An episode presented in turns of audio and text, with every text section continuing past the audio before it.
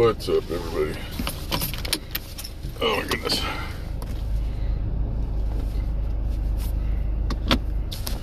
Somebody's backing up behind me. I apologize. So I hope everybody's having a great day.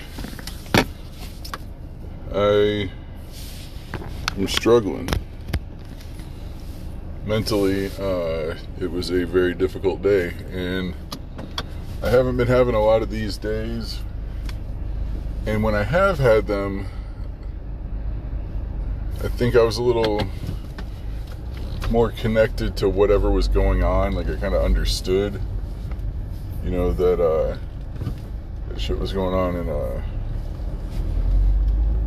kind of, you know, when you understand the root cause of it, it's a little easier to deal with. You know, difficult mental days when you're not quite sure what exactly is even bugging you. Those are difficult, you know, because the things that we do aren't connected with the cause, so the people that it often impacts or the way we take it out on ourselves is very disconnected from the cause and that's there's no value there. So, anywho, the uh a trusted confidant and someone that I consider a mentor and an advisor has given me an ultimatum about getting into therapy. So I am going to begin therapy. Uh, I'll probably be sharing a lot of my journey on here, you know. So if nothing else, know that the things I talk about are going to be kind of contextualized through the lens of somebody in therapy and making a more concerted effort to work on themselves, you know. I'm hesitant on therapy, which makes me think that it's important. You know, we focus on the things that we want to focus on, and a lot of times those are going to be the things that are most comfortable to focus on. So often we're going to be at odds with how beneficial those things are. You know, you hear a lot of people say that progress is made outside of the comfort zone. You know, comfort zones are where dreams go to die.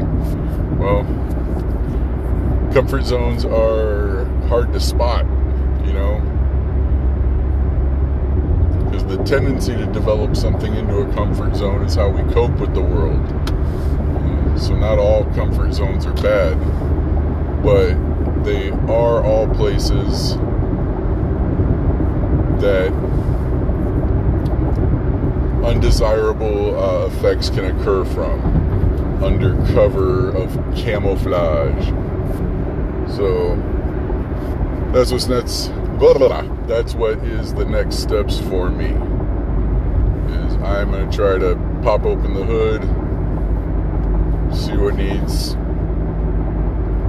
examined, and uh, try to get uncomfortable. You know, whenever I've done this in the past, you know, and I've had some massive victories from it, which is all the more motivating for me to get back to it these have always been productive endeavors. It always, always, always bears fruit to put effort into refining ourselves, living an examined life. You know,